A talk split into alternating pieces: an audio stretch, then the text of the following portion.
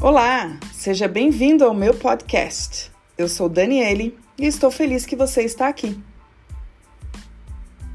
Autêntico, dinâmico e perspicaz, este podcast traz para você, sem enrolação, técnicas sistêmicas e restaurativas para você ter conversas mais leves, produtivas, pacíficas e corajosas, com amigos, colegas, no trabalho e em casa e também para você resolver e gerenciar melhor os conflitos e de forma efetiva. Vem comigo!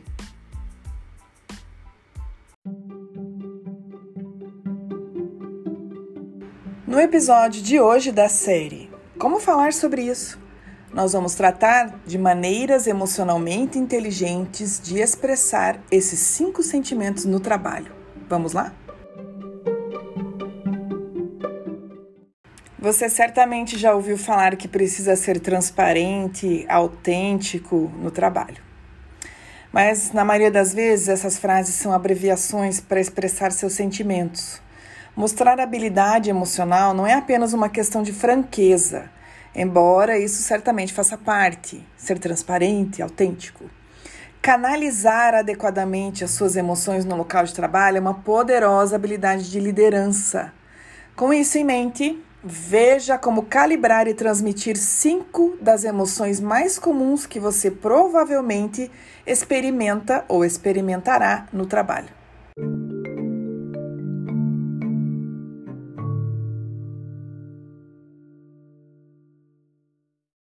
Seguindo o conceito de inteligência emocional, em número um, nós temos a vulnerabilidade.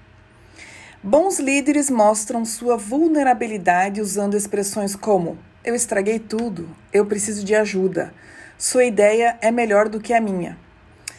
Isso quem disse foi Patrick Lencioni, no livro The Advantage, em 2012. Ele está certo que a humildade e a vulnerabilidade são importantes, mas há uma linha tênue entre compartilhar suas inseguranças e se enfraquecer como líder.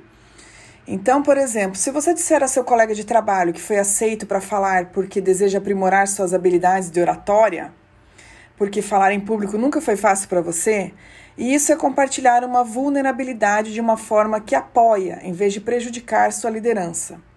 Seu colega provavelmente admirará sua coragem e se sentirá tocado por sua honestidade, mas se você se levantar em público para fazer um discurso e dizer ao público que não se sente confortável em falar em público, isso prejudica sua capacidade e diminui sua expectativa. Então, essa não é uma maneira inteligente de lidar com o medo do palco. Número 2 das mais queridinhas da inteligência emocional, que eu amo tanto: empatia. Mostrar empatia o aproxima de todos com quem você entra em contato, mas é possível exagerar. E aí é onde mora o problema. Há ocasiões em que transmitir empatia de certas maneiras pode enfraquecer sua capacidade de liderar. Suponha que um membro da equipe, por exemplo, esteja tendo uma crise em sua vida pessoal e tenha ido ao bar da esquina, está bebendo muito depois do trabalho com a sua equipe. A melhor forma de empatia é ajudar o membro da equipe a resolver o problema sem permitir ou proibir o comportamento dele. Fale com ele em particular e ofereça-se para conectá-lo com qualquer aconselhamento e suporte oferecido pelo departamento do RH da empresa, psicólogos, terapeutas, etc. Esteja disponível para conversas cara a cara. Mas, se os hábitos destrutivos persistirem, você precisa disciplinar e até demitir o indivíduo. Uma coisa é ter empatia com as dificuldades que os membros da sua equipe possam estar enfrentando, mas outra é deixar isso comprometer sua liderança ou encorajar tacitamente uma cultura de trabalho tóxica. É preciso inteligência emocional para tentar entender o ponto de vista de alguém sem adotá-lo você mesmo. Número 3, a alegria. Muitas empresas tentam criar ambientes de trabalho felizes por meio de comida grátis, jogos, rituais divertidos para desabafar, várias dinâmicas. Mas algumas dessas experiências podem criar um tipo de alegria vertiginosa, que às vezes pode levar a uma atmosfera dominada por extrovertidos que não se concentram o suficiente em seu trabalho. Muita atividade barulhenta e exuberante pode distrair e alienar as pessoas que estão tentando fazer as coisas. Então, a melhor maneira de cultivar e expressar alegria no trabalho é simplesmente compartilhar seu entusiasmo sobre o trabalho que você está fazendo com sua equipe. Enfatize a diversão de colaborar, essa alegria é contagiante e por incutir um senso de propósito, dedicação e realização nos outros. Não vai cair em uma atmosfera de festa constante. Esses hábitos emocionalmente inteligentes podem torná-lo um ouvinte melhor. Número 4, a raiva. A raiva surge da frustração, ansiedade, conflito, dentre outras situações. Mas, obviamente, que gritar e berrar nunca é a resposta certa.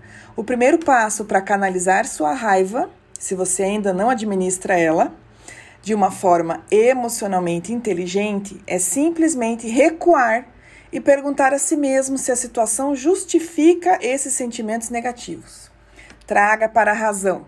Se em uma análise mais detalhada não funcionar, tente deixar para lá. E por último, o medo. O medo é outra emoção inevitável que você encontrará no trabalho se já não encontrou. Geralmente devido a situações interpessoais estranhas, difíceis. Talvez você tenha medo de pedir uma promoção ao seu chefe ou de pressionar um cliente para finalmente lhe dizer se você tem um acordo ou não. Portanto, você fica calado, fica calado ou decide não tocar no assunto desagradável. A melhor abordagem é reconhecer sua ansiedade e reconhecer que você vai se sentir desconfortável, mas que há outras coisas sobre a situação às quais vale a pena prestar atenção. Por exemplo, o resultado desejado, os fatos do seu lado. Quando seu medo origina-se de confrontar um superior, lembre-se de que o título e a posição não definem liderança. Quanto mais você fala e mostra confiança na face da autoridade, mais liderança você será capaz de projetar, apesar do seu nervosismo subjacente. A inteligência emocional envolve lidar com nossas emoções para que elas sirvam ao invés de minar a sua liderança. Não tente administrar ou suprimi-los, mas se você puder fazer uma pausa longa o suficiente para pensar em como se comunicar e como comunicar os seus sentimentos, você e os seus colegas de trabalho estarão muito melhores.